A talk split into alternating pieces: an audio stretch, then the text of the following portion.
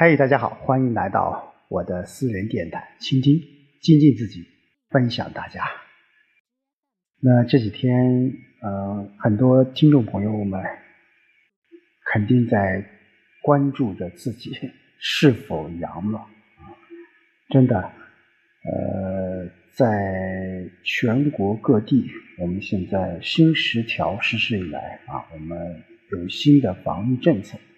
那么，作为我们每一个人来说，呃，当下我们我想更主要的是做好自己，做好自我防护啊，同时要多锻炼啊，多喝水啊，不要去人多的地方，做好防护，做好自我保护，就是对当前社会单位最大的贡献。好，今天我们继续和大家一起来分享《论语》的智慧。今天我们来看看第八大章的第六小节。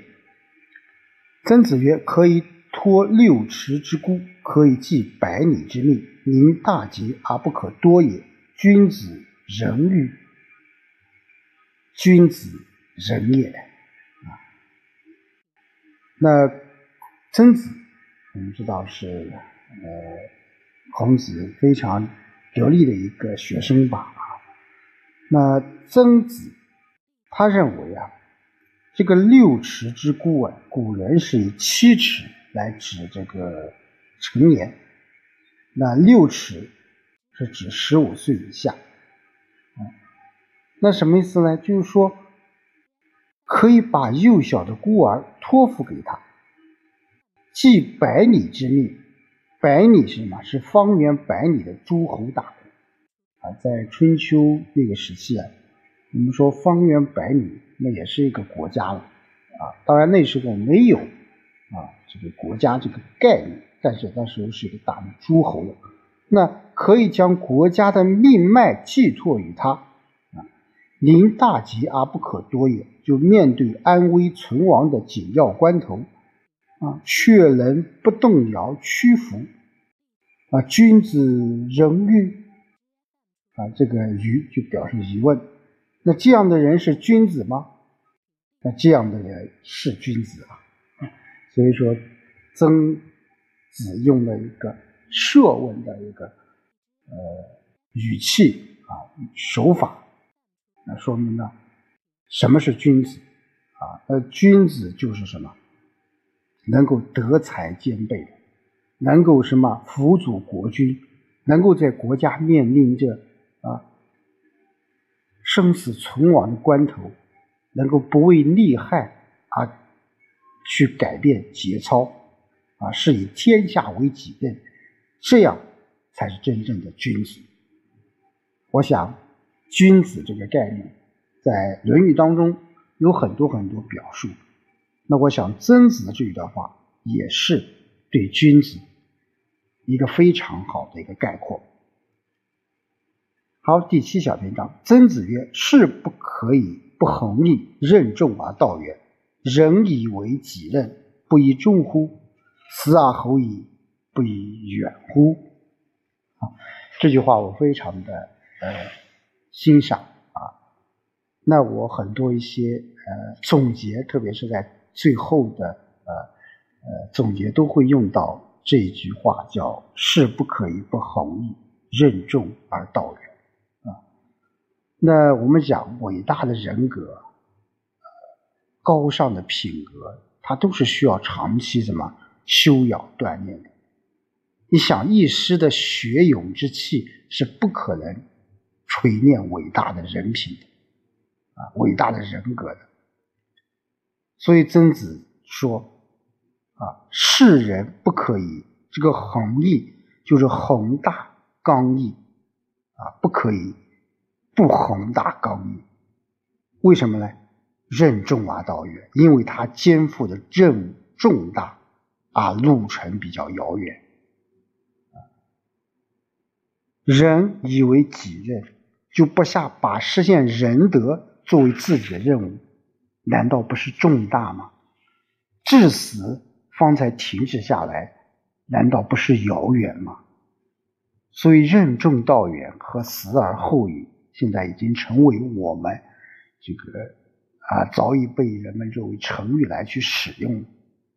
所以说世人啊，什么世人？我个人觉得，这个世人其实也是啊一般的人啊，当然也包括我们读书人啊，包括我们的执政者啊。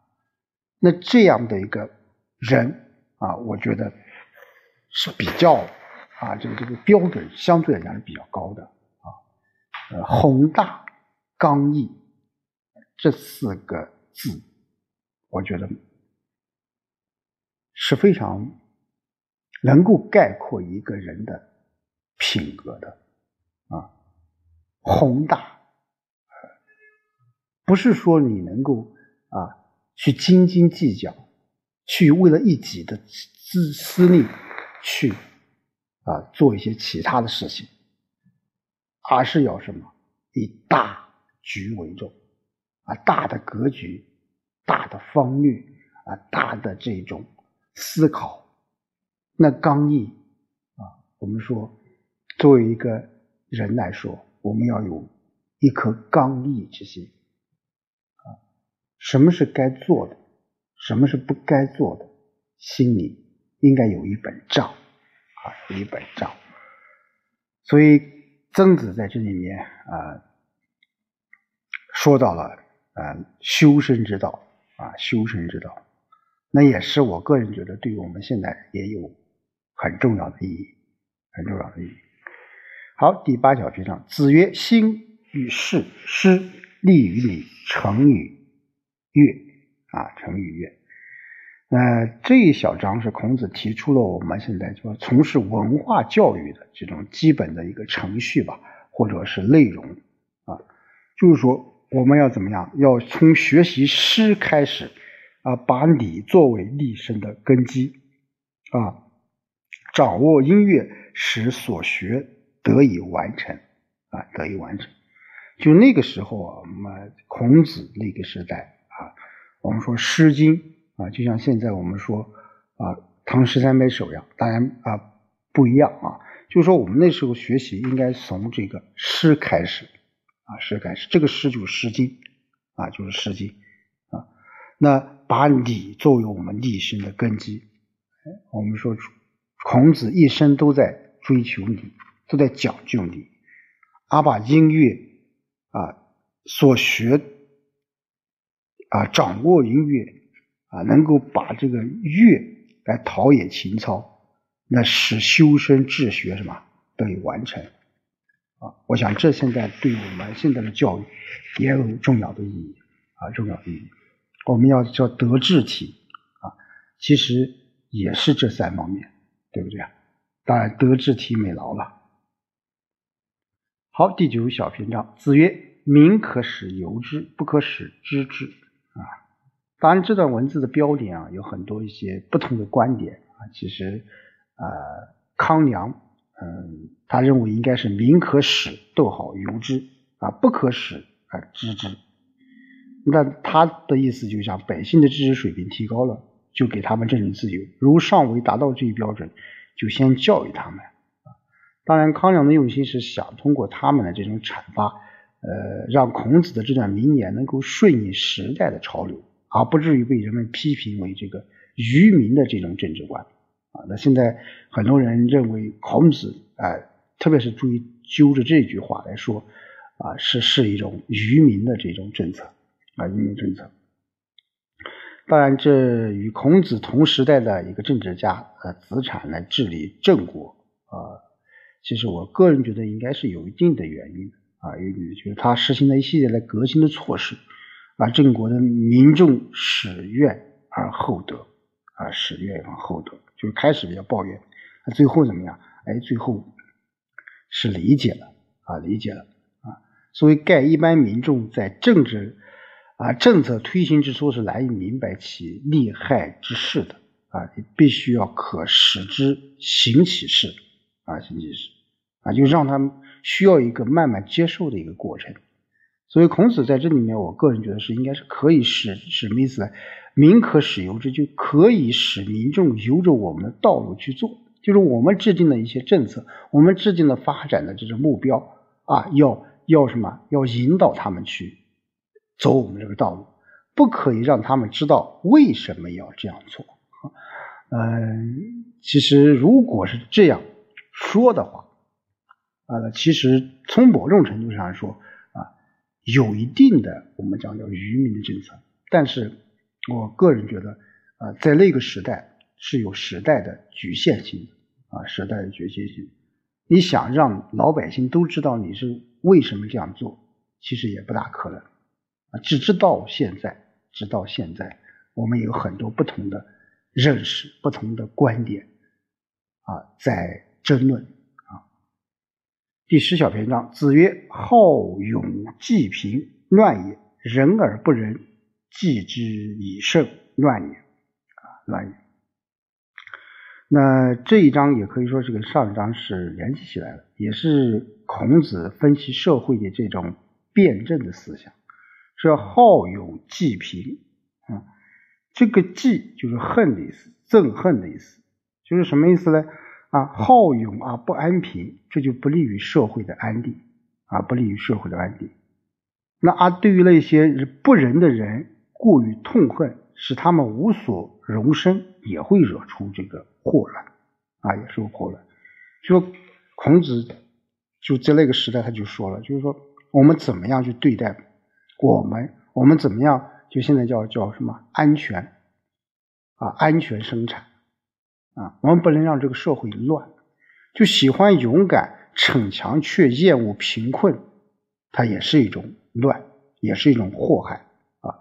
那对不仁的人憎恶太过了，它也是一种啊，也是一种祸害，或者也是一种乱。